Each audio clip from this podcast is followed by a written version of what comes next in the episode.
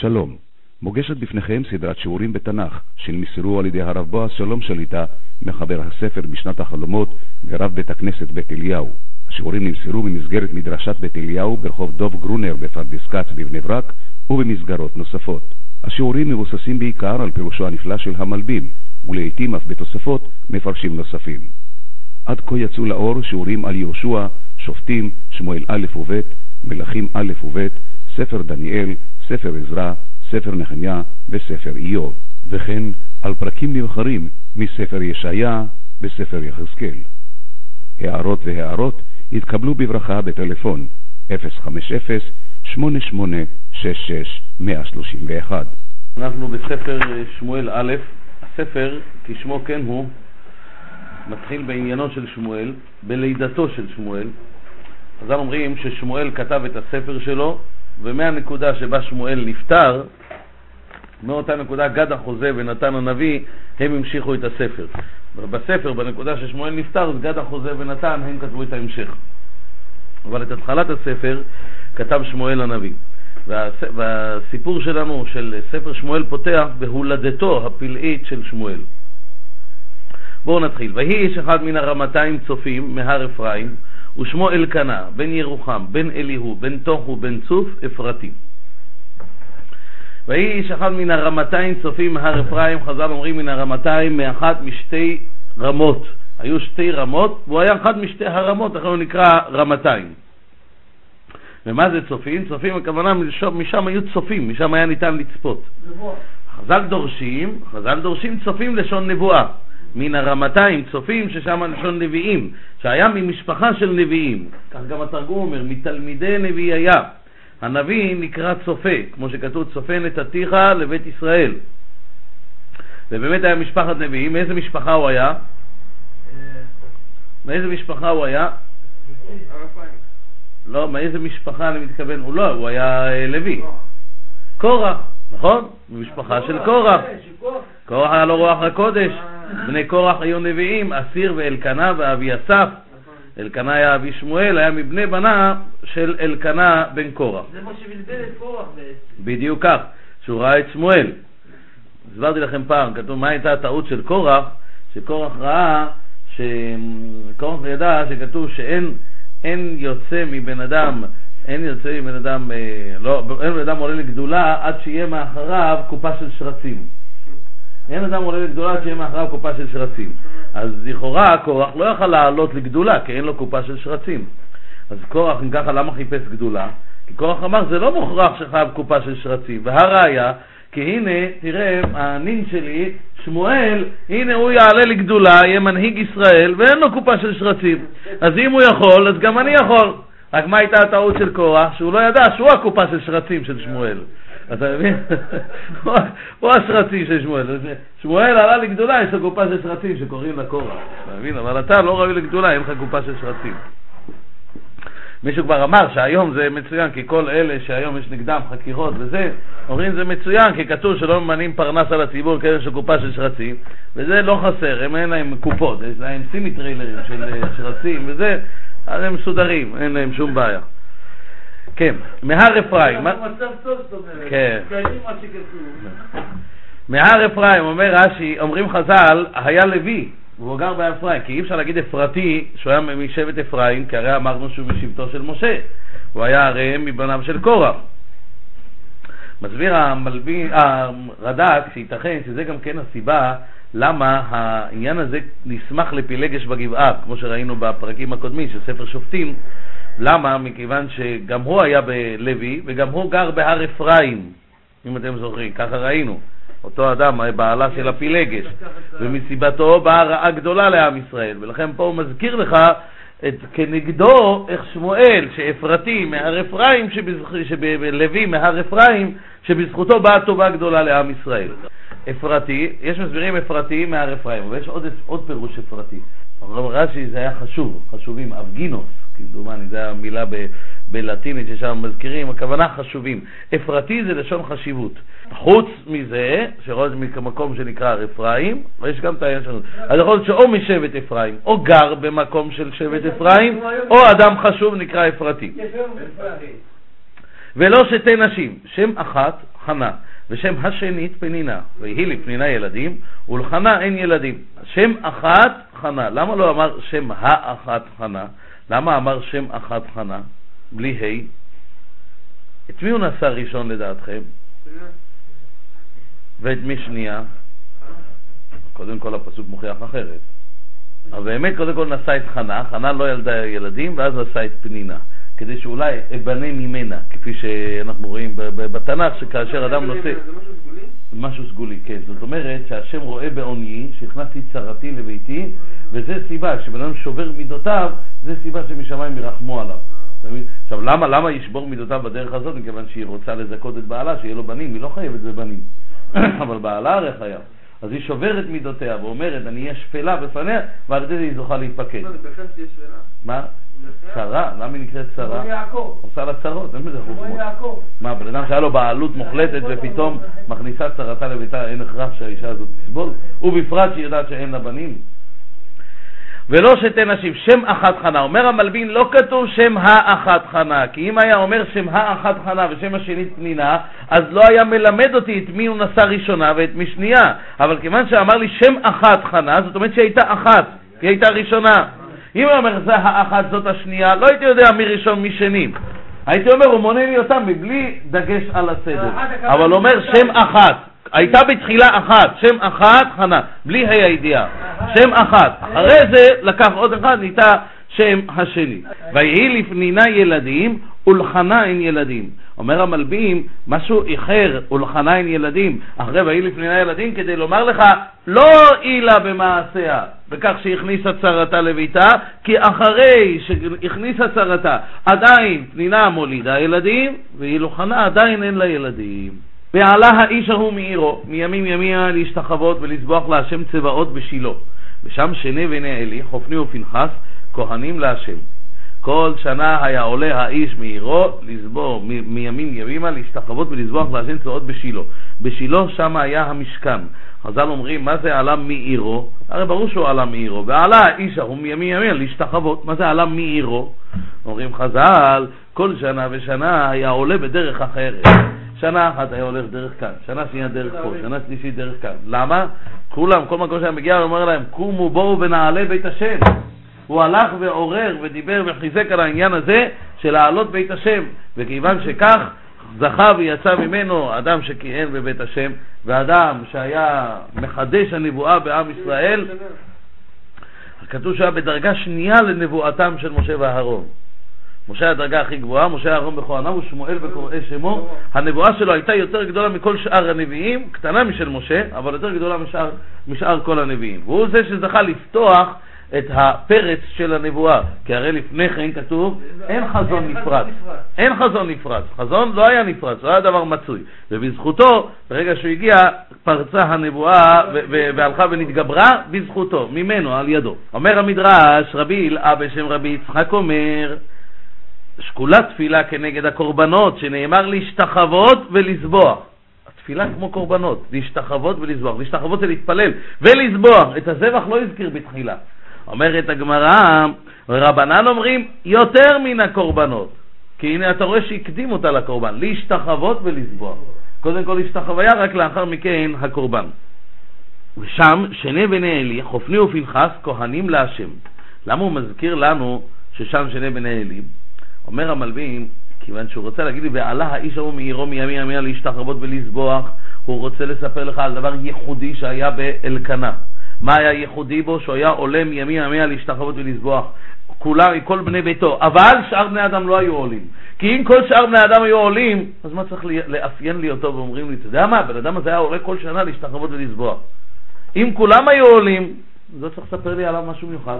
בעל כוכך שזה לא היה מקובל. זה לא היה דבר שפש, שפשט בכל ישראל.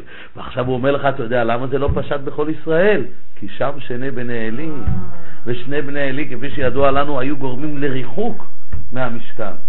היו גורמים לסלידה מהמשכן, עם כל המעשים שהם היו עושים, ועם כל הדרך הלא מכובדת שהם היו מתנהגים, עם האנשים שהיו באים להקריב קורבנות, ועם הנשים שהיו באות להקריב קורבן זבה ויולדת. הדרך שהיו מתנהגים בה הייתה דרך כזאת שלילית, שגרמה לאנשים לא לבוא, ולכן רק הוא עדיין נשאר בדבקותו עולה לרגל בכל שנה ושנה, לכן אומר לך, עלה האיש ההוא, הוא היה המיוחד שהיה עולה, כי היו שם שני בני אלי, חופני ופנחס, כהנים להשם. והוא אף על פי כן לא נמנע מלעלות. ויהי היום ויזבח אלקנה, ונתן לפנינה אשתו ולכל בניה ובנותיה המנות. היום, כאשר הגיע היום המיועד שהוא היה עולה לרגל, ויזבח אלקנה קורבן, ונתן לפנינה ולכל בניה ובנותיה מנות. מאיזה קורבן נותנים מנות? שלמים, נכון? שלמים עושה שלום עם כולם. חלק לבעלים, חלק לכהן, חלק למזבח. ולחנה ייתן מנה אחת אפיים, כי את חנה אהב והשם סגר רחמה. פה תראו איך יש ביטוי היום שמקובל בדרך מסוימת, בלשון הכתובים המשמעות שלו הפוכה לחלוטין. כמו שאומרים היום עצת אחיתופל, שרוצים להגיד על העצה מטופשת, אומרים עצת אחיתופל. אנחנו נגיע לזה לקראת סוף הספר, ואנחנו נראה שהעצות של אחיתופל היו כשואל בדבר השם. עד כדי, אומרים, לא, אבל בגלל העצה האחרונה שלו, גם זו טעות.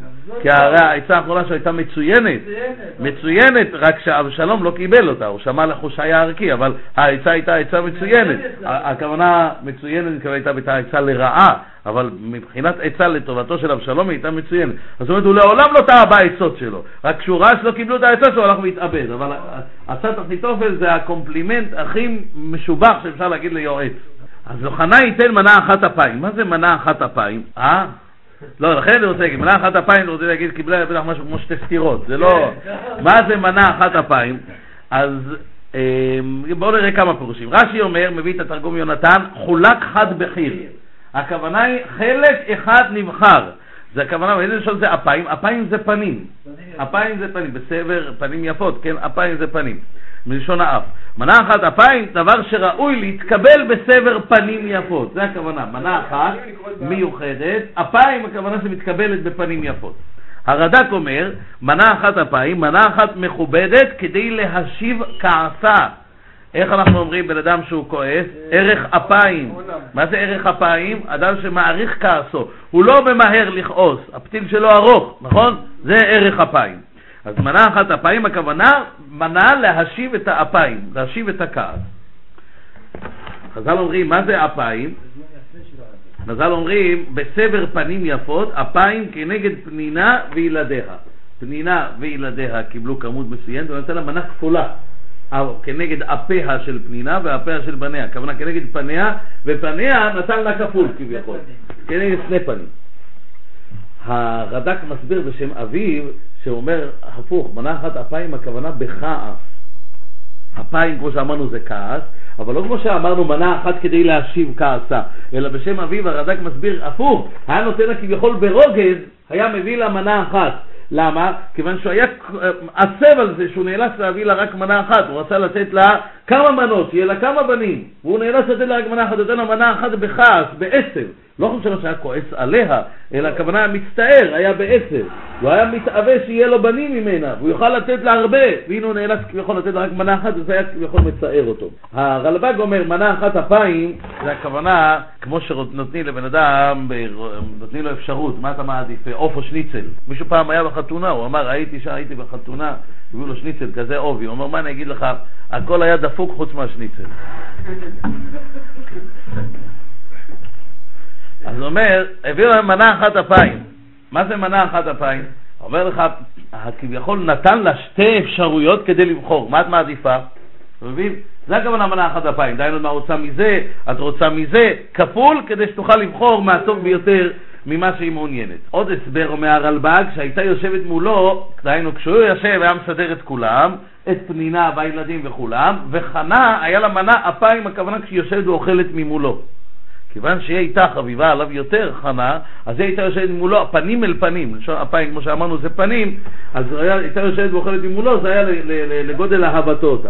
והשם סגר את רחמה, הקדוש ברוך הוא סגר את רחמה, ולכן כדי שהיא לא תצטער, היה מראה לה חיבה גדולה. וכי אספת צרתה גם כעס, בעבור הרעימה, כי סגר השם בעד רחמה.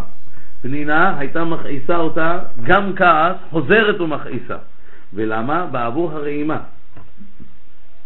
כדי להרגיז אותה, דהיינו לגרום לה להתרעם על מצבה.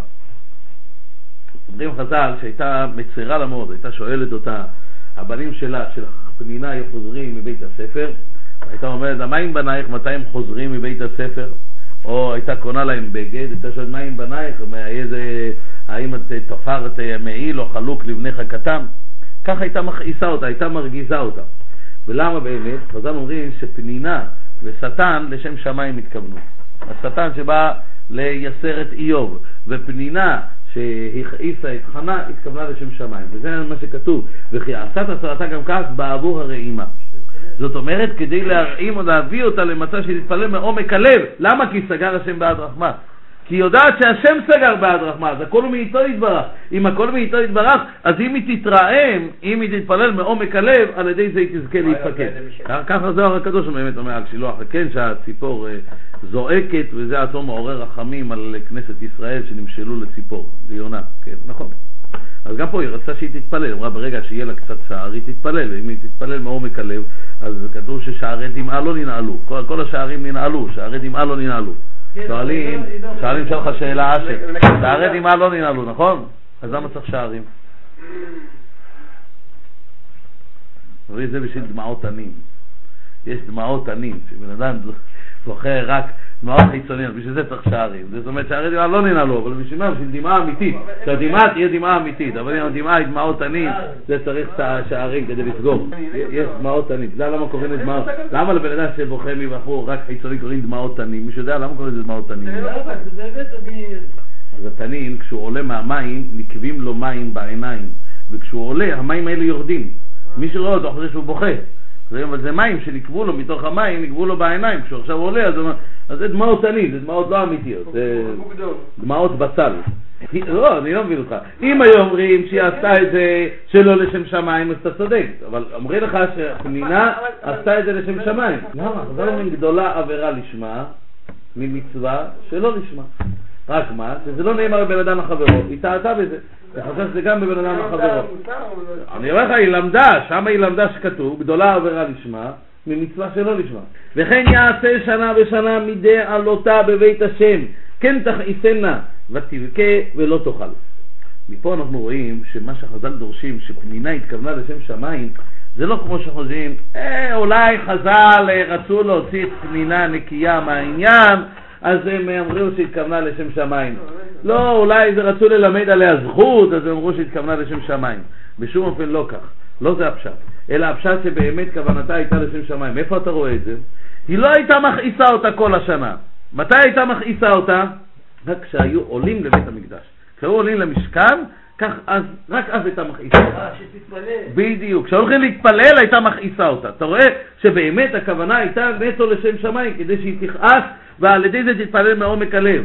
ולכן זה מה שכתוב מפורש בפסוק, וכן יעשה שנה בשנה, מדי עלותה בבית השם כן תכעיסנה.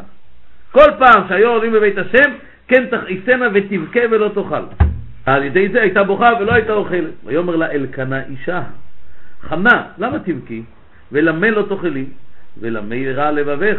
הלא אנוכי טוב לך מעשרה בנים. הרי אהבתי אותך טובה לך יותר מעשרה בנים. יש אומרים שהוא אמר לה, אני טוב לך יותר ממה שאני טוב לעשרה בנים של פנינה. חז"ל אומרים שלפנינה היו עשרה בנים.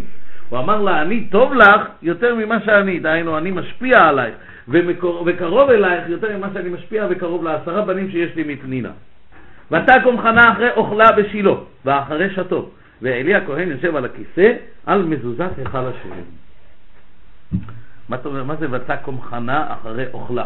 חנה אכלה או לא אכלה? לא אכלה. אז מה זה אחרי לא אוכלה? ו- אז באמת אומר הרד"ק, שכנראה אחרי שבעלה הפציר בה כן אכלה. אה, כי ראינו שבעלה הפציר בה ואמר לה, אני טוב לך מעשרה בנים, אז, אז היא אכלה קצת. חז"ל אומרים, ואלי הכהן יושב על הכיסא. יושב, אומרים חז"ל, יושב חסר ו', מלמד שבאותו היום מינו כהן גדול. אלי באותו יום נתמנה לכהן גדול, ואנחנו נראה את זה בהמשך, שעצם מכהונתו ככהן גדול גרמה לבעיות שהיו עם הבנים שלו. המלבים אומר, ותקום חנה אחרי אוכלה בשילה ואחרי שתו, ואז מה היא קמה להתפלל, והיא מרת נפש להתפלל על השם ובכל תבכה. הוא אומר, למה עכשיו היא מתעוררת להתפלל? מספרים שפעם היה איזה בן אדם לצדיק, והצדיק אמר לו, אני מצטער, אני לא יכול לעזור לך, אין, אין מה לעשות. הבן אדם שמע את זה, הלך והתחיל להתפלל וזעק מקירות ליבו עד שבעזרת השם נושר. ואז הוא בא לצדיק, אומר לו, הנה כבוד הרב, אני ברוך חסדי השם נושעתי.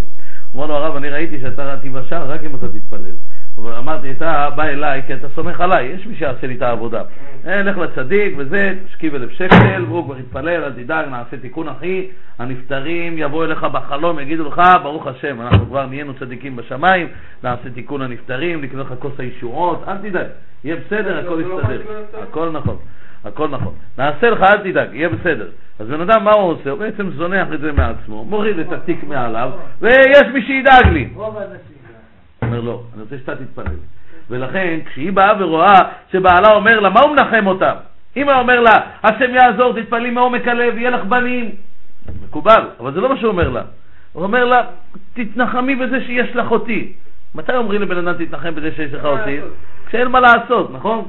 אין מה לעשות, תשלים עם המצב, יש לך אותי, אני עכשיו, אה, טוב לך מעשרה בנים, אז נו, אז אין לך בנים, אבל לפחות יש לך אותי. אה, הוא כבר התייאש. אם הוא כבר התייאש, ובעלה נביא, אלקנאי הנביא, כל נביא המוזכר בתנ"ך, עם שם אביו, שניהם נביאים. כשכתוב פה, אמ, לדוגמה, כתוב שמואל בן אלקנה, אז זה גם אלקנה היה נביא. כשכתוב אלקנה בן ירוחם, בן אליהו, בן תוכו, בן צוף, כולם היו נביאים. כולם היו נביאים. כל מקום שמוזכר עם שם אביו, אז גם הוא היה נביא. ככה הגמרא אומרת, גמרא, גמרא אומרת. ישעיה בן אמות, ישעיה אומרת הגמרא היה נביא, גם אמוץ אביו היה נביא. כל מקום שמוזכר נביא שם אביו, גם אביו היה נביא. לא, לא, מה שכתוב שם, הפשט הוא כזה, שנבואה זה התנוצצות אלוקית. עכשיו, משחרר בית המקדש, בני נבואה לקטנים ושוטים, לא הכוונה שהם קיבלו נבואה. לא, אין, אין להם איזה זכויות או משהו שיקבלו נבואה, אלא הכוונה איך הנביא זוכה לנבואה. ככל שהאדם משתיק את הגוף, אז ממילא הנשמה יותר מתנוצצת. דיברנו על זה בערב שבת.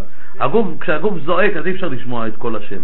אבל כשהגוף שותק אפשר לשמוע את כל השם. לכן הצדיקים כל אלה תמיד היו בסיגופים כל הזמן. למה? כי ברגע שהגוף כבר לא תופס מקום, אז ממילא הנפש מתחילה למלות, הנשמה מתחילה למלות אותה. אז, אז uh, האוטיסטים וכל אלה, השוטים, הגוף אצלם הוא שבר כלי. וכיוון שהגוף הוא שבר כלי, ממילא הכוח של התנוצצות הנשמה גבוהה יותר. כל התקשורים ומה שאתה רואה עם אותם אנשים, אלה הם, אלה הם אנשים שמבחינה רוחנית, הרוחניות שלהם מאוד גבוהה. הם, הם, הם באו כשוטים כי הם לא צריכים לתקן שום דבר מבחינה פיזית. אם, אם היה חסר להם הנחת תפילין, אז היו נולדים כאדם פיקח שצריך להניח תפילין כל יום כדי לתקן תפילין. אם היה חסר להם שבת, הם נולדים כאדם פיקחי שצריך לתקן שבת, אבל זה לא, הם לא צריכים את כל זה. מה הם צריכים? לעבור פה תקופה של 10, 15, 20 שנה של איסורים בתוך גוף. זה מה שהם צריכים. הם לא צריכים בכלל, בתור שוטה הוא לא צריך כלום, חילוני, דתי, הוא לא צריך לשמור מצוות בכלל. הוא לא, אין בכלל לא שייך אצלו. על, על שוטה שייך עבירות. אפשר להגיד הוא חילל שבת, הוא יודע מה זה שבת. כל התורה ניתנה לבני דעת. עדיין אם הוא לא בר דעת, אין, אין, אין לגביו תורה. אין לגביו תורה, הוא לא חייב בכלום. ודאי שאנחנו משתדלים שלא גם, גם אותם לחנך וגם אותם שיהיה להם איזה, אתה מבין? אבל ודאי... מה? לא, אנחנו בדין חינוך, אנחנו רוצים, א', כדי כי הוא בן שלו והוא קרוב לו, וגם יש לו עוד אחים, הוא לא רוצה שיראו את זה, וגם, לא משנה, אנחנו רוצים ש... עדיין, אפילו שהוא לא יתחייב על זה, עדיין אנחנו לא רוצים שיגיע לעשות עבירות, אתה מבין? חוץ מזה גם בשיטיון יש דרגות. יש כאלה שהם לגמרי לא זה, יש כאלה שהם הם, הם מתחילים לחנך אותם, הם מתחילים לפעול ב-80% כמו אנשים רגילים, אתה מבין? אז בכל אופן משתדלים לחנך אותם. אז עכשיו כשהיא ראתה, כשהיא ראתה שבעצם בעלה מתחיל לנחם אותה, אה, אז אתה כבר לא מצפה, לכן זה אדרבה, זה עודד אותה עוד יותר. ולכן, והיא מרת נפש ותתפלל על השם ובכל תבכה. אתה אומר, המלווים פה התאספו כמה סיבות שגרמו שתפילתה תתקבל. א', הייתה מרת נפש. קרוב השם לכל קוראיו לכל אשר יקראו באמת. קרוב השם ונשברי לב. דבר שני, ותתפלל על השם. חז"ל אומרים שהתפללה על השם לבדו. מה זאת אומרת? בן אדם שאין לו ילדים, אז uh, הוא הולך לרופאים ועובר טיפולים, וודאי, ודאי צריך גם להתפלל בעזרת השם, ודאי נעשה תפילה כברות צדיקים, וזה הכל ודאי חשוב.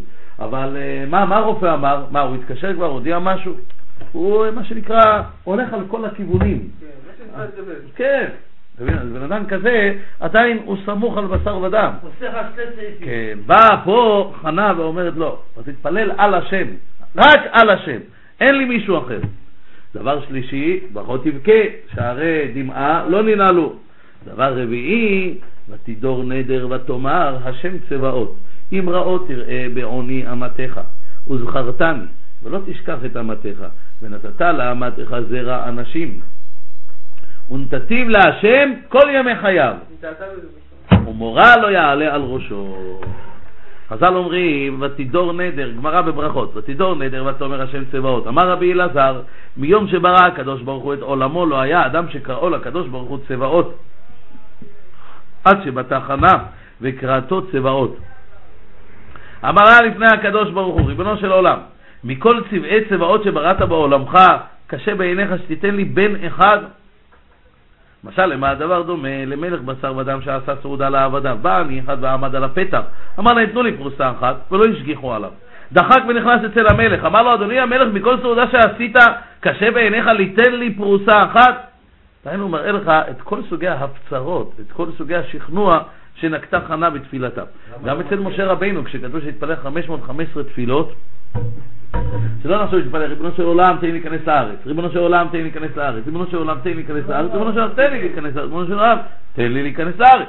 זה לא 515 תפילות, לא, מי שיראה, יש ספר, יש ספר של, אה, של הרשמי אסטרופולי, ספר שנקרא תקתו תפילות. תקתו תפילות, שם הוא מונה את התפילות של משה רבינו. אה? עכשיו, לא בהכרח שזה בדיוק התפילות, אלא הוא, הוא מונה שם 515 סוגי טענות שיכל משה לטעון כזכות להיכנס לארץ ישראל. אז כל תפילה זה לא עוד תפילה הוא חזר כמו טוקר, מה שהוא אמר קודם, אלא זה טענה כביכול, כך גם כן כאן. כשהיא באה ומתפללת, היא טוענת טענה, ריבונו של עולם, נתת כל כך הרבה להרבה אנשים בעולם, קשה בעיניך לתת לי בן אחד, אם ראו תראה, מה הכפל אם ראו תראה? הגמרא ממשיכה ודורשת. אמר רבי אלעזר, אמרה חנה לפני הקדוש ברוך הוא, ריבונו של עולם, אם ראו מוטב, ואם לאו תראה. מה פירוש? אלך ואסתתר בפני אלקנה בעלי, וכיוון דמסתתר נא, ישקו לי מעיסותה. ואתה עושה תורתך פלסתר, שנאמר ונקטה ונזרעה זרה. תראו כמה הייתה חכמה חנה. היא אמרה, אני אעשה, אם לא אלך ישר, אני אעשה מה שנקרא קומבינה בלעז. אני אעשה בדרך של אה, התחכמות. איך? הרי כתוב בחוזר שאם אישה נסתרת ובעלה מקנא לה, אומר לה אל תסתתרי עם פלוני, חזרה ונסתרה עם פלוני, אסורה עליו עד שייקח אותה לבית המקדש, ישקה אותה במים המרים. והיה, אם באמת זינתה, תמות. אם לא זינתה ונקטה ונזרעה זרה, זאת אומרת, אם לא הייתה יולדת, תלד. הייתה יולדת קטנים, תלד גדולים וכולי. אז פה היא אמרה ככה, אני אלך ואסתר, בעלי ישקה אותי את המים, ואז כביכול אתה תהיה מוכרח לתת לי בן, כי הרי לא תעשה תורתך פלסטר. כי הרי לא תעשה כביכול את התורה שקר, כמו שאומרים, שמברכים, כדי להבטיח שזה שברכנו, השם יעשה שהברכה לא תהיה לבטלה, אז הוא ימחל לנו. ברוך אתה השם מלך מוחל וסולח על כל עוונות עמו ישראל. אז אומרים, למה מברכים? אז אומרים שפעם הבן של, אבי שיט, מספרים את זה על כמה אחרים, שהוא הרי היה תפוח, הבן שלו רצה תפוח, ואבא שלו לא רוצה לתת לו. אז הוא ברך, ברוך אתה השם מלך העולם, בורא פרי העץ. אה, אבא שלך לתת לו, ברכה לבטלה.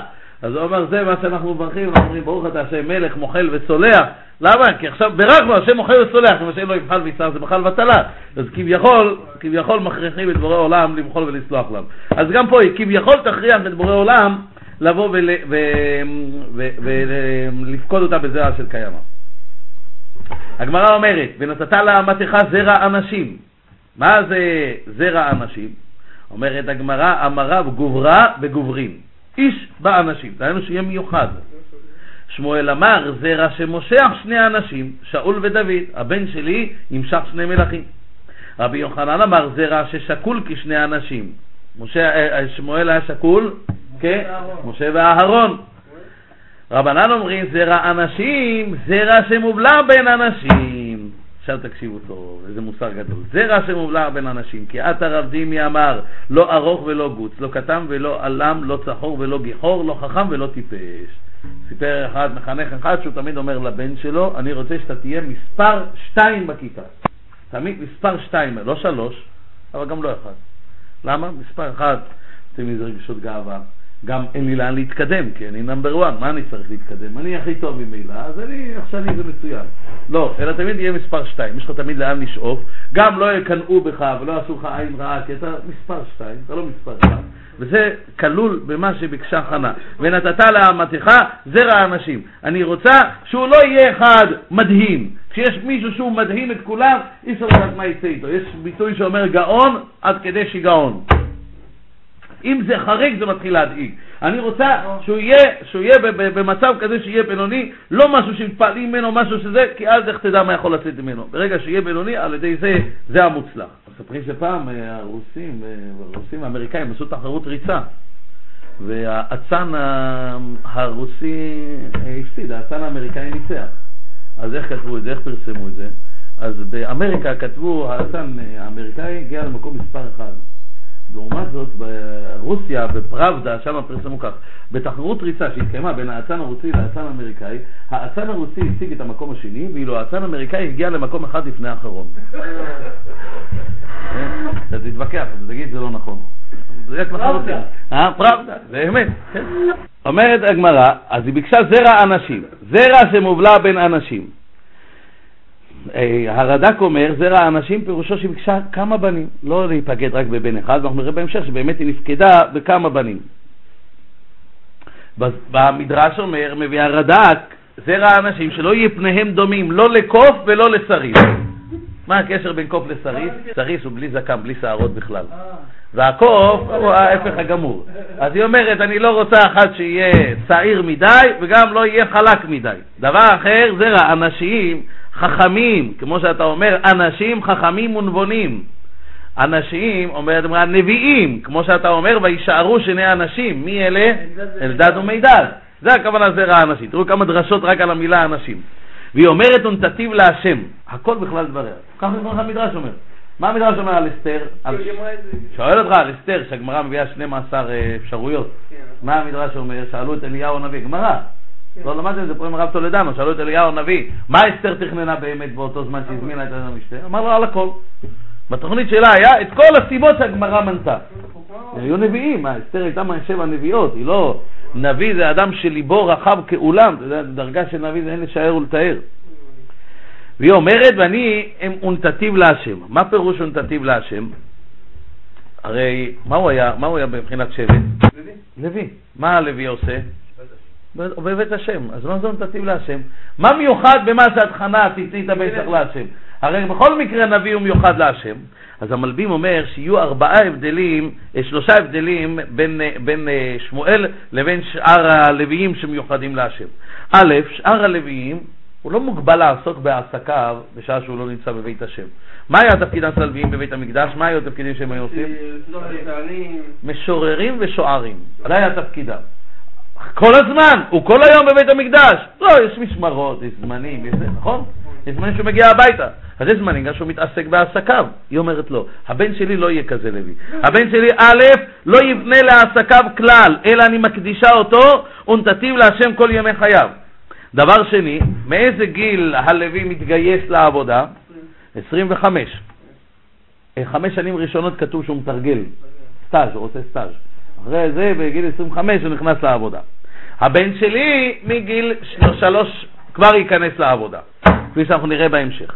דבר שלישי, היא אומרת, אני מוסיפה לו קדושה על קדושתו. מה הקדושה המיוחדת שתתווסף בו? ומורה לא יעלה על ראשו. אומרים חז"ל, היא נדרה אותו שיהיה נזיר מן הבטן. דהיינו, ומורה לא יעלה, מי שייוולד, לא יעלה מורה על ראשו, דהיינו, מורה הכוונה תער, תער, לא יעלה. כן, ודאי, הרבה אנשים שהיו נזירים, מקבלים נזירות, על פי התורה אפשר לקבל נזירות. סתם נזירות, 30 יום. שימו לב, אומר המלבין, למה היא אומרת וזכרתני ולא תשכח את אמתך. אם הוא זכור אותה, אז ודאי שהוא לא ישכח. אומר המלבים, וזכרתני, שתפקוד אותי בבן, ולא תשכח, להמשיך לפקוד אותי הלאה. זאת אומרת שזה, הראשון זה יהיה רק על החשבון, כן? אבל זה לא שבזה זה יסתיים. תפקוד אותי בבן, ולא תשכח אותי גם בהמשך, שאחרי זה אני, אני ייוולדו לי עוד, אה, עוד בנים. חז"ל דורשים, וזכרתני בזכרים, ואל תשכחני גם בנקבות. כן? שיהיה גם זה וגם זה. איך מישהו אמר לי? מישהו אמר לי, לא משנה כמה בנים יהיה לך, העיקר שיהיה לך בת בהתחלה ובת בסוף. כן. זה אומר, לא משנה באמצע כמה בנים, זה כבר ממש לא משנה, אבל העיקר שהבת בהתחלה, בת בסוף, זה באמת מי שידאג לך. עוד נקודה, חז"ל אומרים, מה זה ומורה לא יעלה על ראשו? רבי נהוראי אומר, נזיר היה שמואל. כמו שהסברנו קודם, מורה, הכוונה תער, לא יעלה על ראשו. אמר רבי יוסי, אין מורה אלא של בשר ודם. אני מבקש את ריבונו של עולם שלא יעלה מורא על ראשו, הכוונה שום פחד לא יהיה לו, לא יחשוש ולא יפחד מאף אדם. אומרת הגמרא, אמר לו רבי נהוראי והלא כתיב ושמע שאול והרגני, הרי שכבר היה עליו מורה של בשר ודם. אומר לו רעל שמואל נאמר ושמע שאול והרגני, זאת אומרת שכן היה לו חשש מבשר ודם. אז אתה רואה שאי אפשר להגיד מורה מלשון פחד, וגם מצד דקדוק הלשון הוא מורה, זה עם א' בסוף. ופה זה כתוב עם ה', אבל זה יותר בדרך דרש מה שהגמרא אומרת. חז"ל אומרים שהיא אמרה ונתתי להשם כל ימי חייו, חז"ל אומרים על הפסוק, והיה כי הרבתה להתפלל, אומרים חז"ל, רבי שמעון בשם רבי חלפתא, בשם רבי מאיר, מכאן שכל המרבה בתפילה נענה. הרבתה להתפלל, זכתה ונהנתה. אומרת הגמרא, מחלפה שיטתי דרבי מאיר, תמן אמר רבי אבהו ברד דרבי פפי ורבי יהושע דשכלים בשם דרבי לוי בשם רבי מאיר, בכל עצב יהיה מותר, ודבר שפתיים, אך למחסור. חנה על ידי שהרבתה בתפילה, קצרה ימיו של שמואל. רבי מאיר סובר הפוך, הרבתה בתפילה, כשאתה מרבה בדיבור, אי אפשר שלא תגיד משהו שלא ראוי. כשאתה מצמצם בדיבור, הסיכויים להיכשל בדיבור שאינו ראוי קטנים. כשאתה מרבה בדיבור, מרוב דיבורים יכול להיות מאוד שאתה תגיד גם כן משהו שהוא מיותר. ומה היא טעתה? כשהיא אמרה וישב שם עד עולם, אין עולם של לוויים, אלא חמישים שנה. דכתיבו מבין חמישים שנה, והרי הם חמישים ושתיים, אומרת הגמרא, אמר רבי יוסי ברבון תרתי שגמלתו. הניקה אותו שנתיים, גמלה אותו, ואז אמרה, ישב שם עד עולם. זאת אומרת, עד עולם, כמה זה עולם של לוויים? 50 שנה. פנסיה בדיוק, יוצאים לפנסיה. אז זה גיל 50, באמת, אז זה היה הגיל שבו נפטר, אה, נפטר שמואל, 52. טוב, זה מה שכתוב, וישב שם עד עולם, לכן אומרים חז"ל שזה מה שגרם לה. פסוק ב' ג' וחנה, היא מדברת על ליבה. רק שפתיה נאות וקולה לא יישמע, ויחשביה אלי לשיכורה. מה זה מדברת על ליבה? הכוונה בלחש כאילו מדברת לליבה, כאילו היא לוחשת לליבה. ויחשביה אלי לשיכורה, כי השיכור מנענע בשפתיו ומדבר לעצמו. אתה רואה בן אדם הולך לדבר לעצמו, אז תראה איך הוא הולך בזיגזג ואיך זה מדבר לעצמו, אתה כבר יודע שהבן אדם הזה הוא רווי, כן? מה זה היא מדברת על ליבה? חז"ל אומרים על עסקי ליבה. דהיינו, היא באה בכל טענה שיכולה להיות כדי לבקש מהשם ילדים. ויהיה אותו עומד הקדוש ברוך הוא כך, ריבונו של עולם, הרי לא בראת באדם דבר לבטלה. אז למה בראת, בראת לאישה דדיים? האם לא כדי להעניק את בנה? ולמה בראת באישה רחם? האם לא כדי להרות? זה מדברת על ליבה, הכוונה שכל, שכל עבר ש, ועבר שיש באדם, שיהיה, שיהיה באמת יעשה את המטרה שלו. נשאלת השאלה, אז למה באמת הטענה הזאת לא עובדת גם היום? למה היום אישה עקרה לא תטען את הטענה הזאת ותתפקד? אם בן אדם, אם בן אדם לדוגמה, ניתן משל, אה, יש לו רכב, והוא ברכב הזה ממצה את כל הפונקציות של האוטו, והוא בא ושואל, תגיד לי, מה הכפתור הזה? מאוד מעניין אותי, אני רוצה לדעת מה עושים איתו. אז, אה, אז יש טעם להגיד לו, כדי שידע מה, מה, מה לעשות איתו. אבל אם הבן אדם הזה, הוא לא ממצה רבע מהפונקציות של הרכב, הוא אומר לך, מה הכפתור הזה אני רוצה לדעת? תגידו לו, אדוני, מה זה משנה? יש הרבה דברים שאתה יודע, ואתה הרי ממילא לא משתמש בהם באוטו. אז זה עוד פונקציה שאתה מכשיר, מה זה משנה לך? אז אותו דבר גם כאן. כשהייתה חנה, היא מילאה את כל הפונקציות האפשריות של כל עבר ועבר שלה. בכל עבר ועבר עבדה את הקדוש ברוך הוא בדבקות ובשלמות. אז כשהיו איברים שבהם היא שואלת ריבונו של עולם, במה אני יכולה בזה להשלים את עצמי? אז היא אומרת, ריבונו של עולם, בראת אותם לבטלה? הרי אני, אני רוצה להשלים את עצמי גם בהם. אבל אנחנו, ש, שאנחנו לא ממלאים את כל הפונקציות האפשריות בכל עבר ועבר מגופנו, אז אין לנו זכות לבוא ולהגיד, ריבונו של עולם, למה בראת את זה ולמה בראת את זה? הרי ודאי שזה נועד לטובה, אז ככה, אז למה, למה אצלנו זה לא עובד? לא. קודם כל תפעיל את מה שכן עובד אצלך, אחרי זה תבוא ותבקש אה, על דברים אחרים, למה בהם הקדוש ברוך הוא לא נתת אה, כוח פעולה. ויאמר אליה אלי עד מתי תשתכרין, הסירי את ינך מעלייך. הוא אומר לה עד מתי תשתכרין, הרד"ק אומר שהוא התכוון לומר לה עד מתי את מראה עצמך כשיכורה. שכיוון שאת מתפללת בצורה כזאת, שאת רק שפתייך נאות וקולך לא יישמע, אז מי שרואה אותך חושב שאת שיכורה. ואסור לבן אדם להביא עצמו לידי חשד. זה הסבר אחד. יש הסבר אחר שהוא חשד בה שמא היא אכלה ושתתה כתוב, ראינו שהיו אוכלים ושותים בשילה, זה היה משכן. היא אכלה ושתתה, אז היא שתתה יין. כשהיו שותים, לא היו שותים פעם קולה, היו שותים יין. והרי שתו יין, אסור לו בכלל להיכנס למקדש, אז אסור לה להיכנס ל, ל, אה, למשכן שם. דבר אחד. דבר שני, אסור לבן אדם שתו יין להתפלל, נכון? שיכור, אסור בתפילה. אז הוא אומר לה, אז עד מתי תשתכרים, איך את משתכרת, ואחרי זה כמה להתפלל. כי הוא ראה שהיא מתפללת בצורה לא סבירה. וטעם חנה ותאמר, לא אדוני, אישה כשת רוח אנוכי, ויין ושחר לא שתיתי, ואשפוך את נפשי לפני השם. אומר רש"י, לא אדוני, לא אדון אתה בדבר הזה. גילית בעצמך שאין רוח הקודש שורה עליך, שתדע שאיני שחורת יין, אלא אישה כשרה אני. ככה אומר רש"י, התוספת אלא אישה כשרה אני, ככה נמצא ברש"י ישן, ככה הגאון מבין המוסיף. מה זה לא אדון אתה בדבר הזה? גילית בעצמך שאין רוח הקודש שורה עליך, שתדע שאיני שחורת יין. אומר הגאון מווילנה באור נפלא מאוד, אומר הגאון מווילנה שבזמנם היו, אה, הכהן כשהיה רוצה לדעת דבר מה, היה בודק על ידי האורים והתומים. וכשהוא ראה אותה שפתיה הנאות קולה לא יישמע, הוא ניסה לבדוק על ידי האורים והתומים מה, מה הסיפור שלה. עכשיו, באורים ותומים, אומר הגאון מווילנה, התשובה שהייתה מתקבלת, הייתה מתקבלת כרצף של אותיות, והרצף אותיות הללו לא היה לפי סדר מסוים, אלא היה צריך רוח הקודש כדי לדעת איך לצרף אותם נכון. וזה מה שנקרא אורים ותומים. מה זה אורים? מי מאירים? האותיות. האותיות, האבנים. ומה זה תומים? מטממים את דבריהם, משלימים את דבריהם. מה זה? אלא התומים זה מה שהיה רכוס בחושן, שם הוויה ברוך הוא. שם השם היה רכוס בחושן, ועל ידי שם הוויה ברוך הוא, על ידי זה הכהן היה יודע לכוון, על ידי שהוא היה מייחד את שמו יתברך, הוא היה יודע לכוון לצרף את האותיות נכון. היא אומרת לו, לא אדון אתה בדבר הזה גילית בעצמך שאין רוח הקודש שורה עליך. ולמה? כי לא צירפת את האותיות נכון. אתה צירפת את האותיות ש', כ', ר', ה', מה יצא לך? שיכורה, אבל זה לא נכון, אלא באמת צירוף האותיות, אם היה לך רוח הקודש היית מצרף אותם כ', ש', ר', ה', ומה היית מקבל? כשרה. ולכן זה מה שהיא אומרת לו, לא, לא אדוני, אישה כשת רוח אנוכי ויין ושכר לא שתיתי ואשפוך את נפשי לפני השם, לא שיכורה אני אומר רש"י, אלא כשרה אני. אפשר להסביר שעלי לא ניסה לקבל ביאור לסדר האותיות, מכיוון שהאותיות שה, שהוא ראה, זאת אומרת, מיד אישרו לו את החשד כן, שלו, כן. הוא מיד מסתכל עליה, נראה לו שהיא קצת שיכורה, כן. הלך עשה זה, מיד קיבל את האות שכ"ר ה', אז הוא אמר, טוב, זה פשוט פה אין, אני לא צריך לייחד את שמו יתברך כדי לדעת את הפירוש הנכון.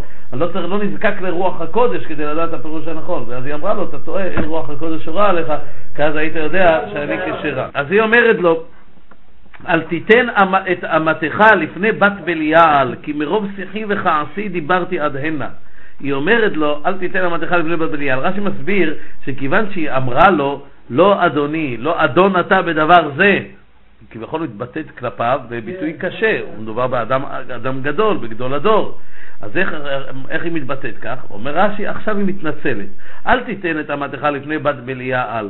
דהיינו חוזרת ומפייסת אותו, והיא אומרת לו, אל, אתה בזה שאתה חשדת בי, אתה נותן אותי, כביכול מוסר אותי ביד צרתי שהיא בת בליעל. אתם מבינים? כאילו עכשיו צרתי יהיה לה עוד משהו לנגח אותי. לפנינה יהיה לה עוד משהו לנגח אותי. והיא אומרת לו, כי מרוב שיחי וכעסי דיברתי עד הנה. מה שאמרתי, דברים קשים בפניך, זה מרוב שיחי וכעסי. אז אל תקפיד עליי. זה הסבר אחד. הרד"ק מסביר, שהיא אומרת לו, אל תיתן את אמתך לפני בת בליעל, הכוונה, אל תיתן את אמתך לפני השם כבת בליעל. אל תציג אותי לפני הקדוש ברוך הוא כבת בליעל. לא לפני לא הכוונה על, אה, על פנינה, אל תציג אותי בפני פנינה, אלא לפני הקדוש ברוך הוא כבת בליעל. אל תחשוב שאני כזאת רשעה שאלך ואעמוד לפני השם כשאני שיכורה. אה, מה שראית שאני התפללתי בצורה כזאת זה מרוב שיחי וכעסי דיברתי עד הנה, לכן דיברתי בצורה שקטה ולא, אה, ולא בקול. ויען אלי ויאמר לכי לשלום ואלוהי ישראל ייתן את שאלתך אשר שאלת מאמו. לכי לשלום, והקדוש ברוך הוא יסייע בידך לקיים את בקשתך. מה זה שאלתך? חסר א', מופיע בהגדת שמואל, אמר לה הבן הזה שאת עתידה להעמיד, הרבה שלל הוא עתיד לשלול בתורה. שאלתך, הבן שישלול שלל בתורה. הכוונה שירבה תורה ביותר, זה היה שמואל. יש עוד הסבר, רש"י מסביר שאלתך, מלשון שליה, שליה יוצאת מבין רגליה, מלשון בנים, ניתן את שאלתך, הכוונה שלייתך, הכוונה תזכי לבנים בעזרת השם. הוא בעצם מתפלל עליה, השם ייתן את שאלתך, הקדוש ברוך הוא יעזור, ואת תצליח בעזרת השם שתתבקש, שתתקיים בקשתך. יש במדרש אומר שהוא אמר לה דרך נבואה, הוא אמר לה לכי ושלום, ואמר לה זה שלום ממני, אבל שלומך יהיה, השלומך הגדול יהיה מבינך. ואז בעזרת השם תזכי להיפקד. כך אמר לה בדרך נבואה. אז זה לא רק תפילה, כאילו יהי רצון, אלא הודאה. השם ייתן שאלתך, נבואה, תדעי לך, את תיפקדי. ותאמר, תמצא שבחתך חן בעיניך, ותלך אישה לדרכה, ותאכל, ופניה לא היו לה עוד. תאמר, תמצא שמחתך חן. זאת אומרת, אני אומר לו, הלוואי שאני אמצא חן בעיניך ודבריך יתקיימו כפי שאמרת, כפי שהתפללת עליי. מה זה ותלך האישה לדרכה ותאכל ופניה לא היו לה עוד? אומרים חז"ל, ותלך לדרכה, מה זה דרכה? איזה עוד ביטוי יש למילה דרך? איזה מילה עוד קוראים לדרך? אורח. יפה מאוד, אורח. אורח מה מרמז? אה, קיבלה סדר של... יפה. אורח כנשים, יפה מאוד. אז דרכה, הכוונה לאורחה, דהיינו היה לה, חזר לה אורח כנשים, ובזה היא ידעה שהיא התרפאה, ולכן היא אכלה. לכן אז, רק אז היא ישבה ואכלה, כיוון שאז היא כבר כביכול קיבלה את הרמז שזה, שזה, שזה יתקיים. עכשיו, זה בדיוק אצל מי עוד ראינו דבר כזה? שרה. אצל שרה באותו זמן נטמעה העיסה. נכון? ואז היא ידעה שהיא חזרה להיות כצעירה והיא תלד, כבר הייתה בת 90, נכון? אז ודאי אין לה אורח כנשים. אז מה, היא ידעה, ברגע שהיה לה אורח כנשים, ידעה שהיא בעזרת השם תלד, כמו שהמלאכים אמרו. אז אל אומרים, מה זה ופניה לא היו לה עוד? אז, אז פירוש הפשוט, כמו שאמרנו, שהיה ניכר רוע מצבה על פניה, ועכשיו, אחרי הבשורה הטובה, פניה הרעים לא היו לה עוד. חז"ל אומרים, מלמד שהיו פניה כקוף ונתרפאו. פניה לא היו לה עוד. אותם פנים קודמות שהיו לו לפני כן, שהיו פנים רעות, לא היו לה עוד. וישכימו בבוקר, ויסתחרבו לפני השם, וישובו, ויבואו אל ביתם הרמתה. וידע אלקנה את חנה אשתו, ויזכריה השם. לכן קוראים את זה בראש השנה. למה? השם פקד את חנה. השם פקד את שרה, וקוראים את השם פקד את חנה, למה זה זיכרונות. ויסכימו בבוקר, אז המלווים מסביר, חז"ל אומרים שהאדם שלן במקום מסוים ורוצה להיפרד מרבו למחרת, לא, נפרד ממנו היום, נשאר לישון בעיר ולמחרת הוא יוצא, צריך להיפרד ממנו שוב פעם. פעם שנייה צריך להיפרד ממנו. לכן ויסכימו בבוקר וישתחררו לפני השם כדי להיפטר שנית. עכשיו, דבר שני, באו להשתחוות להודות להשם שנשמעה תפילתם. וישוב אל ביתם וידע על כנף רב ויזכריה השם. ויהי לתקופות, לתקופות הימים, ותער חנה, ותלד בן, ותקרא את שמו שמואל, כי מהשם שאילתיו. לתקופות הימים, היינו עברה שנה, ותער חנה ותלד בן, ותקרא את שמו שמואל, כי מהשם שאילתיו. אם מהשם שאילתיו, איך השם שלו היה צריך להיות? שאול. אז למה קוראים לו שמואל? אומר הרלב"ג, היה ראוי אם כן שתקרא שמו שאול. כך שאל אותנו אדם, כך כותב הרלב"ג. אומר הרלב"ג, מה אני עניתי לו? אמרתי לו, כי לא ידקדקו קוראי השמות כל כך, לא מקפידים כל כך על התאמה מדויקת לשם, בין השם לבין המאורע. הלא תראה, לאה שקראה שם בנה ראובן, כי ראה השם בעוניה. איך זה מתחבר עם ראובן? תקרא לו ראועני, ראועני, ראועל, משהו כזה.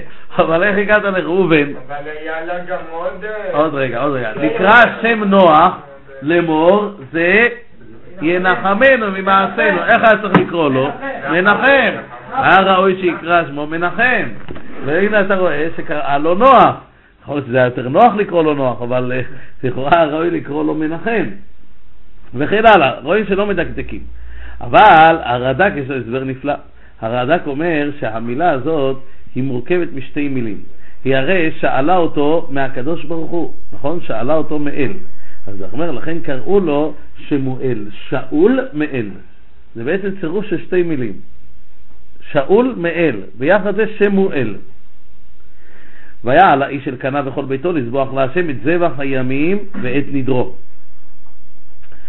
והיה על האיש ההוא גם, אומר לך המלבים, שאחרי שראו את הנס, אין כל זה, מי עלה? רק אלקנה. אם אתם זוכרים, ראינו בתחילת הפרק, ככה דיברנו בשיעור הקודם, שאף אחד לא היה עולה, לא היה עולה למשכן. מי שהיה עולה, זה היה אלקנה, וכל פעם הוא היה עולה מכיוון אחר כדי לאסוף אנשים, אבל לא היה הרגל לעלות לרגל. ואם כל זה והיה על האיש אלקנה וכל ביתו, רק הוא, ולא כמו שהיה, ורואים שעדיין העם, עדיין לא התעוררו לעלות לרגל. פה כתוב לזבוח להשם. לאל כתוב להשתחוות להשם. השתחוויה משמעותה תפילה. כן. לזבוח פירושו הודאה. פה הם עולים עכשיו כדי להודות להשם על הנס הגדול שהשם באמת קיים את הבטחתו והיא ילדה.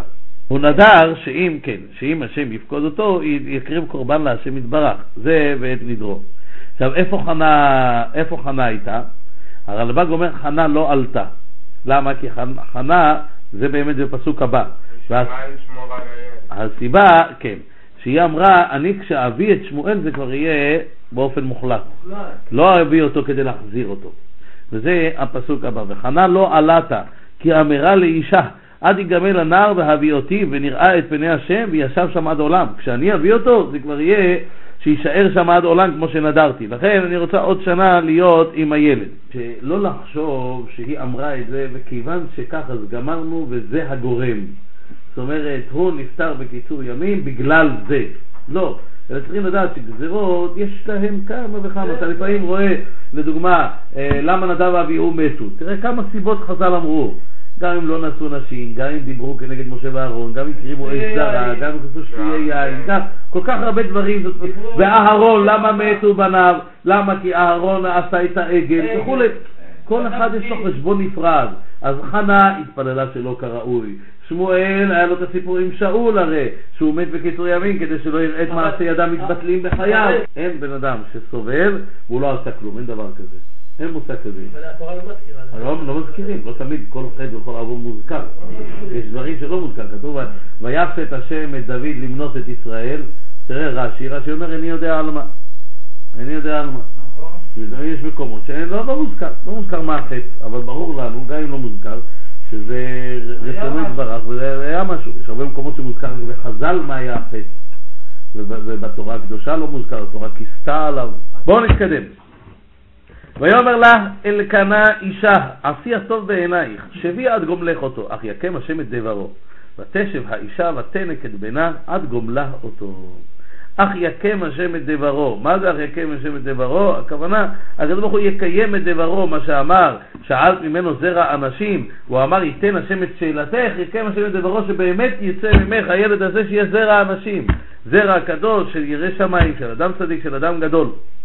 מדרש אגדה, רבי נחמיה אומר בשם רבי שמואל בר, בר רב יצחק, בכל יום ויום הייתה בת קול יוצאת ומפוצצת בעולם ואומרת, עתיד צדיק אחד לעמוד ושמו שמואל. וכל אישה שהייתה יולדת בן, הייתה קוראה שמו שמואל. כיוון שהיו רואים את מעשיו, אה, זה לא שמואל, זה לא, עזוב, עזוב, זה לא שמואל, זה לא עליו דיברו.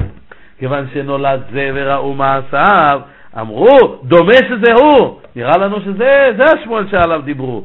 וזה שאמר יקם השם את דברו, שיהא זה שמואל הצדיק. דברו שאמר שיהיה בת קול, אותה בת קול, שהשם מקיים את דברו וזה יהיה שמואל הצדיק. המלבים אומר, מה זה אך יקם השם את דברו ותשב האישה? הרי ידוע שאם האישה נודרת, אם האישה נודרת ובעלה שמע את נדרה ולא הפר לה, מה הדין?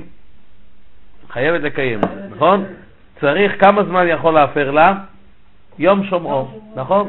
יום שומעו, ביום שבו הוא ישמע מהנדר, אפילו אם הנדר נדרה אותו לפני שנתיים, אבל היום הוא שמע מהנדר, יש לך 24 שעות להפר לה את הנדר.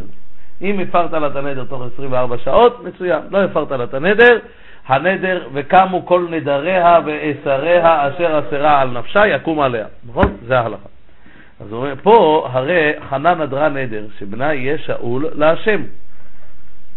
היא עשתה את זה בלי בעלה, בלי ידיעת בעלה. אז בעלה הרי יכל להפר את נדרה. אבל עכשיו כשהוא שמע את הנדר שלה, אז הוא קיים לה את הנדר, ואמר לה, את עשי הטוב בעינייך. הנדר שאת נדרת להעלות אותו להשם, עשי הטוב בעינייך, מקובל עליי.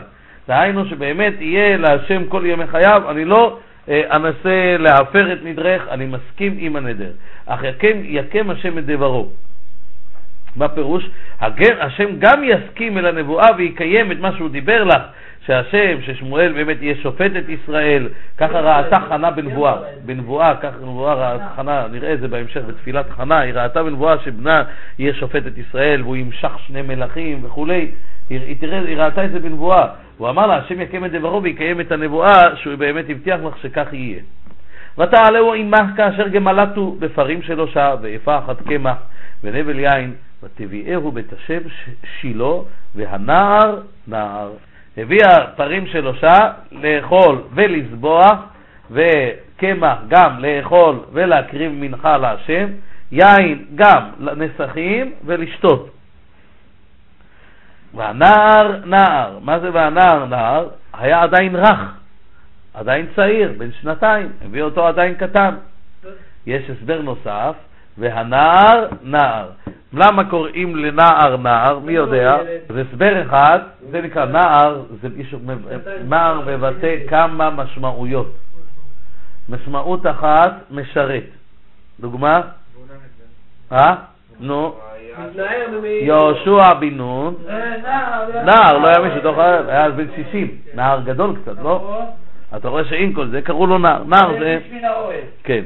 נער זה מלשון משרת, ונער זה גם לשון ילד. איפה רואים על תינוק שנקרא נער? תינוק, יפה. אתה תשמע את כל הנער, נכון? אומרים חז"ל שהיה קולו כנער. שמה הוא כבר היה גדול, היה גדול. היה גדול, היה מעל גיל 13. אל תתפעל עם זה שכזו שלקחה אותו על כתפיה, זה לא... היו חזקים פעם. כן. הוא היה חולה, כן, אחזתו חמה. הלאה.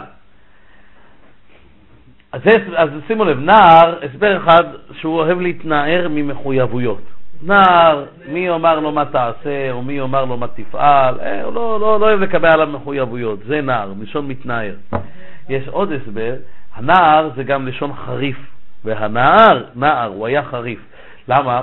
כי הנער, מה זה נאורת? כאש בנעורת. הפשתן, כאשר היו דופקים אותו, היו מנערים מתוכו את כל החתיכות הקטנות. של הפשתן. זה נקרא נאורת. עכשיו, נער זה אדם חריף שיודע לברור טוב מרע. הוא יודע אה, לקחת את העיקר ולהוציא ממנו את הטפל. הרי זה הכוח של הבר דעת. למה, למה דעת נקראת דעת? מה הכוח של הדעת? להבדיל בין השונים ולדמות בין השווים, נכון? ככל שהבן אדם הוא בדרגה יותר גבוהה, יש לו יותר כישרון לדעת להבדיל. מה זה מבחני אינטליגנציה? שעושים מבחנים פסיכומטרי. מה, עושים לך שתי צורות, מה יותר גדול? אולי הם אותו דבר. אתה מבין, כל מיני שאלות שאתה צריך להיות בר דעת כדי לדעת לדמות או לזה. לכן זה גם נקרא דעת, כי מה פירוש המילה דעת בלשון הקודש? חיבור. וידע האדם את חווה אשתו. דעת משמעותו חיבור, לדמות מילתא למילתא. אתה אומר לי, תיקח את כל הקופות צדקה, מראה לי, תיקח את כל הקופות צדקה, שים אותם בארון. עכשיו אני אומר, רגע, אבל הרי זה, היא שקופה, היא לא אותו דבר כמו זה. אבל הרי אתה מעוניין שאת הקופות צדקה אני אשים כי עוד מעט שבת. אז אני אומר, כשהוא דיבר על קופות צדקה, הוא דיבר לא רק על זה, הוא דיבר גם על זה. זו דוגמה פשוטה מאוד, אבל הרי כל מה שהפוסק נדרש לעשות, זה לדמות מילתא למילתא. והרי עיקר המחלוקות בין הפוסקים זה על דימוי מילתא למילתא. כשבאים לשאול מה הדין במצב כזה, אז אחד בא ואומר, יש ראייה מן הגמרא, זו שאלה שלא כתובה בזמן חז"ל, היא היום, התחדשה היום. אחד אומר, הנה, יש דוגמה לזה בזמן הגמרא, על דבר כזה וכזה, וזה הרי בדיוק אותה שאלה שאנחנו דנים בה. אמנם זה לא אותו מקרה, אבל זה, אלה אותם נתונים. בא מישהו אחר ואומר, פורך את זה, לא, יש לחלק, שם מדובר בכך וכך, אז אולי שם רק הדין הוא חמור, אצלנו הרי מדובר בכך וכך, זה לחלק בין דבר לדבר. אז בזה נמדד כוח, נמדד כוח הדעת של האדם. לכן אנחנו אומרים שאנחנו מבקשים, חורם איתך חוכמה בינה ודעת. מהי הדעת? זה הכישרון, הכוח לחבר מילתא למילתא. לכן גם הבדלה. איפה אומרים את ההבדלה? הבדלה בתפילה איפה? חז"ל אומרים, אם אין דעת, הבדלה מנין. הרי, הרי צריך דעת כדי להבדיל בין שני דברים, נכון? להבדיל בין טוב לרע, בין שני דברים צריך דעת. לדעת להשוות, לחבר או להבדיל צריך דעת, לכן הבדלה בכונן הדעת, כן? בדיוק. אז הנער, הוא יודע כבר להבחין בין טוב לרע, כמו מי שמנער את הפשתן, שמבדיל את הנאורת שהיא הרעה, מן הפשתן שהוא הטוב. והנער נער, עוד הסבר המלבים אומר, שנער זה גם מלשון התעוררות.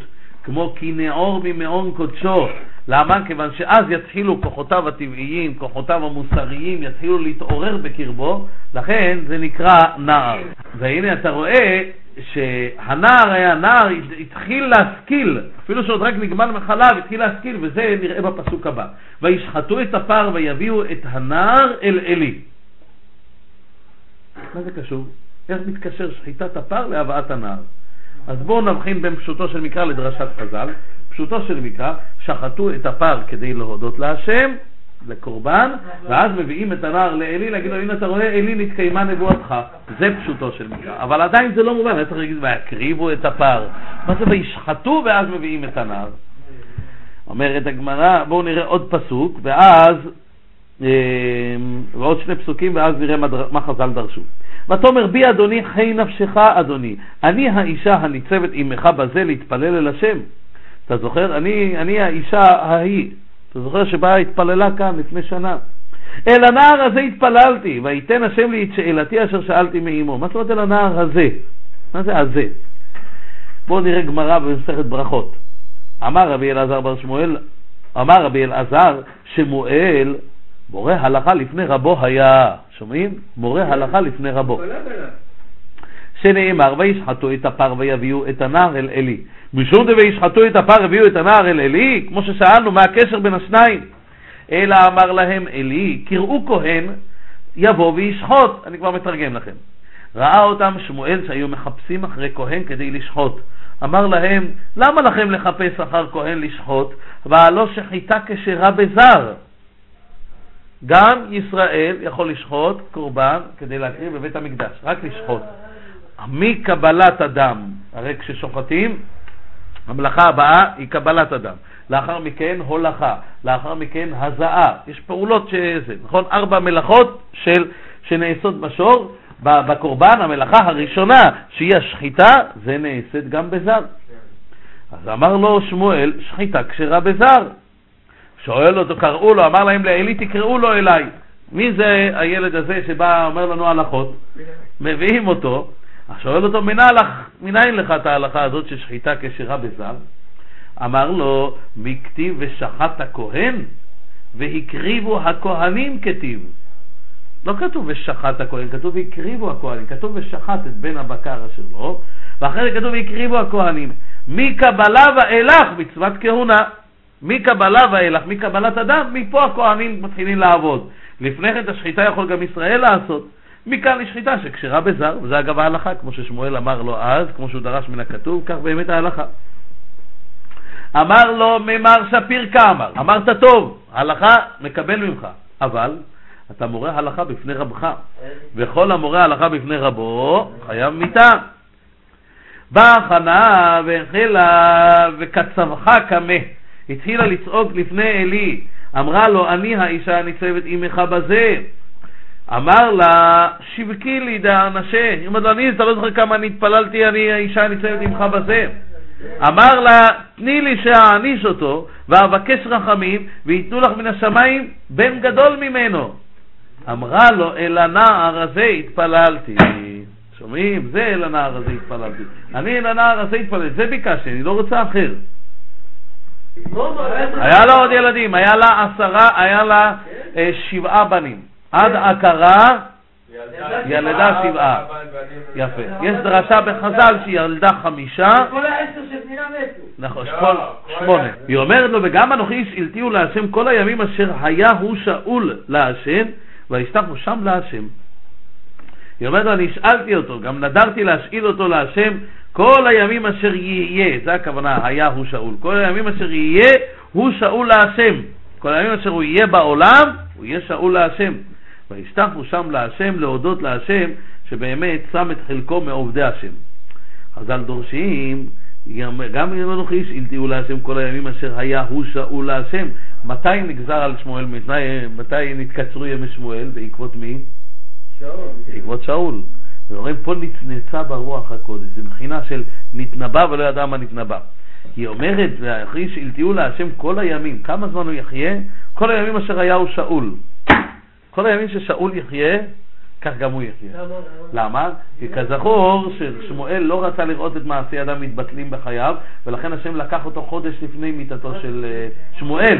שמואל לא רצה לראות את מעשי ידיו מתבטלים בחייו. שאול, שהוא המליך אותו למלך, איך הוא מת?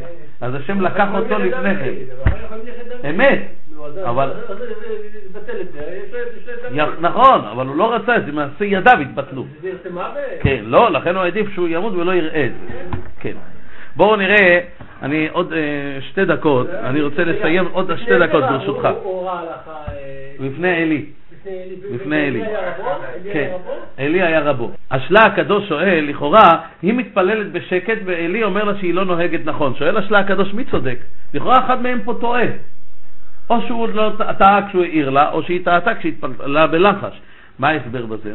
אז השלה הקדוש רוצה להציג לזה שהוא הסבר מעניין, שזה היה, הרי מתי, מתי הייתה חנה, באיזה יום חנה התפללה? מתי זה היה? ראש השנה, חז"ל הרי אומרים שחנה נפקדה בראש השנה, וגם זה נפקדה בראש השנה, גם אה, שרה אימנו, כן, זה היה בראש השנה. הוא אומר, והרי בראש השנה כתוב שנהוג להתפלל בקול. אה, הוא הבין שהיא לא נוהגת נכון, למה מתפללת בלחש? אבל כל המושג של תפילה בקול, כל זה רק בתפילות של ראש השנה. אבל היא הרי לא התפללה תפילה של ראש השנה, התפללה על צרכיה, ועל צרכיה הרי כן עשה להתפלל בלחש. אומר, ולכן היא צדקה וגם הוא צדק. הוא חשב שהיא לא מתפללת כהוגן, כי בראש השנה מתפללים בקול, והיא צדקה כמו שהתפללה על בקשתה האישית. יש עוד הסבר, הוא אומר, שעלי צדק במה שהוא חשב אותה לשיכורה. למה? מכיוון שזה היה כל כך בלחש, שבכלל לא ניכר שהיא דיברה, אלא ממש רק שפתיה נאות. ולמה באמת היה רק שפתיה נאות? למה היא נהגה כך? אז אומרים המפרשים שהרי מה היא ביקשה מאת השם? מי שיודע מה הרי היא עשתה, למדנו את זה בשיעור הקודם. היא הרי עשתה תנאי אה, זה, מה היא אמרה? אם אתה לא תיעתר לי, אז אני אלך אסתתר בפני בעלי, הוא ייקח אותי, יביא אותי לבית המקדש, ישקה אותי את המים המרים המעוררים, ועל ידי זה כתוב, אוקיי. אם היא טהורה ונקטה ונזרעה זרה. תגידו לי, היא יכולה להתפלל תפילה כזאת בקול כשאלי נמצא לידה? הוא ישמע את כל התוכנית, אה? אתם מבינים? לכן הוא אומר, לכן התפללה בלחש, כך אומר השלה הקדוש, כי ככה, אם הוא התפלל בקול, אז הוא היה שומע. עוד, דבר קטן, אומר הארי הקדוש שרחב, רחב הזונה, נתגלגלה בחבר הקני, זה אותן אותיות, ואחרי זה נתגלגלה בחנה, וזה מה שחנה אומרת, רחב פי על אויביי. ולכן היא גם אמרה, אישה קשת רוח אנוכי. למה קשת רוח? כי בהתחלה הייתה רחב הזונה, ורחב הזונה הרי כתוב, זה קינא דמסעבותא, זה, זה, זה טומאה, זה רוח קשה של טומאה. לכן אמרה אישה קשת רוח אנוכי. אלי עצמו, הוא היה גלגול של יעל. אשת, אשת הקיני, כן, והיא היא התגלגלה בעלי, ולכן זה אותן אותיות, יעל ועלי, וזה מה שכתוב, תבורך מנשים, יעל. יעל, מה זה תבורך מנשים יעל? שהיא תתעלה ותהיה במדרגה של אנשים, ולכן כתוב מנשים באוהל תבורך, שהיא תזכה לשמש באוהל, אותה יעל תזכה להיות באוהל במשכן, לכן מנשים באוהל תבורך. ולכן כתוב שחנה הייתה עקרה, למה? כי הרי הקדוש אומר שאיש שמתגלגל באישה, כך אומר הרי הקדוש, יהיה לו קשה מאוד להתעבר. למה? כי, כי מעלמא דדחורא, הוא לא מעלמא דנוקבה, לכן קשה לו להתעבר. ולכן היא לא נפקדה, למה? כי הרי היא במקור הייתה חבר הקיני, נכון? טוב, היא הרי אמרנו רחב, חבר הקיני וחנה. רחב פי על אויביי, שהיא גלגול של רחב ושל חבר הקיני. אז היא הייתה איש, חבר הקיני. היא הייתה גלגול של רחב, שנתגלגלה בחבר הקיני, ונתגלגלה עכשיו בחנה.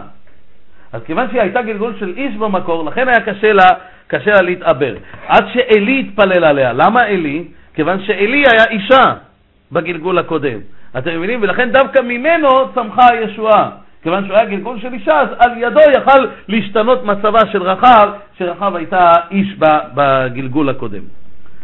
ולכן אומר רחב הייתה מה, מהשורש של קין, לכן קראו לו חבר הקני, ולכן רחב ביקשה ונתתם לי אות אמת, וגם קין הרי היה לו אות, נכון? כמו שרחב ביקשה אות אמת, גם לקין היה אות. עוד דבר, אומר הארי הקדוש, למך התגלגל באלקנה. אלקנה, בעלה של חנה, הוא גלגול של למך. ולכן אנחנו אומרים מן מלכי רבנה, ולמך הרי היה תלמיד חכם גדול. צילה, הרי למך היו שתי נשים, עדה וצילה. צילה זה חנה. חנה הייתה גם גלגול של צילה, ולכן צילה הייתה יושבת בצילו, והרי כתוב צילה שתתה כוס של עקרין, והיא הייתה נועדה רק להיות לתשמיש. לעומת זאת שעדה, היא נועדה, נועדה כדי להביא בנים. חנה ישבה גם בצילו של הקדוש ברוך הוא, לכן זה מתאים לשם צילה. כלומר, חנה זה מלשון קריית חנה דוד. מקום שבו חנה דוד, נכון? אז היא הייתה חונה כביכול בצילו של השם יתברך. זאת חנה שהיא בעצם צילה. עכשיו, עדה זו הייתה אישה שנייה שבאה בשביל להוליד בנים. עדה זה מלשון פנינה, כי מה זה עדי? תכשיט, נכון? עדי זה תכשיט, עדי מלשון עדה. וגם פנינה זה מלשון פננה, הסרנה. וגם עדה זה מלשון להסיר. יעדי מנכון, מותה וחרבה וכפנה, יסיר מכם, נכון? זה גם לשון הסרה וגם פנינה, לשון לפנות. טוב, אומר עוד דבר קטן, צללפונית, האימא של שמשון, גם היא הייתה גלגול של צילה. ורק מה? הוא אומר שהייתה שני צללים, כי צילה אשת למך וחנה אשת אלקנה, שניהם היו מגולגלים בה. הוא אומר, ותראה, כמו שצילה שתתה כוס של עקרים כדי שלא להוליד, ולכן חנה הייתה עקרה, ולכן גם צללפונית הייתה עקרה. הכל מאותו מקור של צילה ששתתה כוס של עקרים כדי שלא להוליד. ולכן היא הולידה שני גדולי עולם, את שמשון ואת שמואל. וזה כי פקד השם את חנה. מה זה פקד? מאיזה לשון זה פקד? הבן אדם נפקד, מה זה נפקד משם? חסר. חסר, לא נפקד מאיתנו איש. השם פקד את חנה, מה פירוש פקד את חנה? לשון חיסר. חיסר ממנה את הכוס של עקרים מהגלגול הקודם, וממילא יכלה להתאבד. זה הפקד, זה הרעיון של פקד את חנה. בואו נעמוד כאן.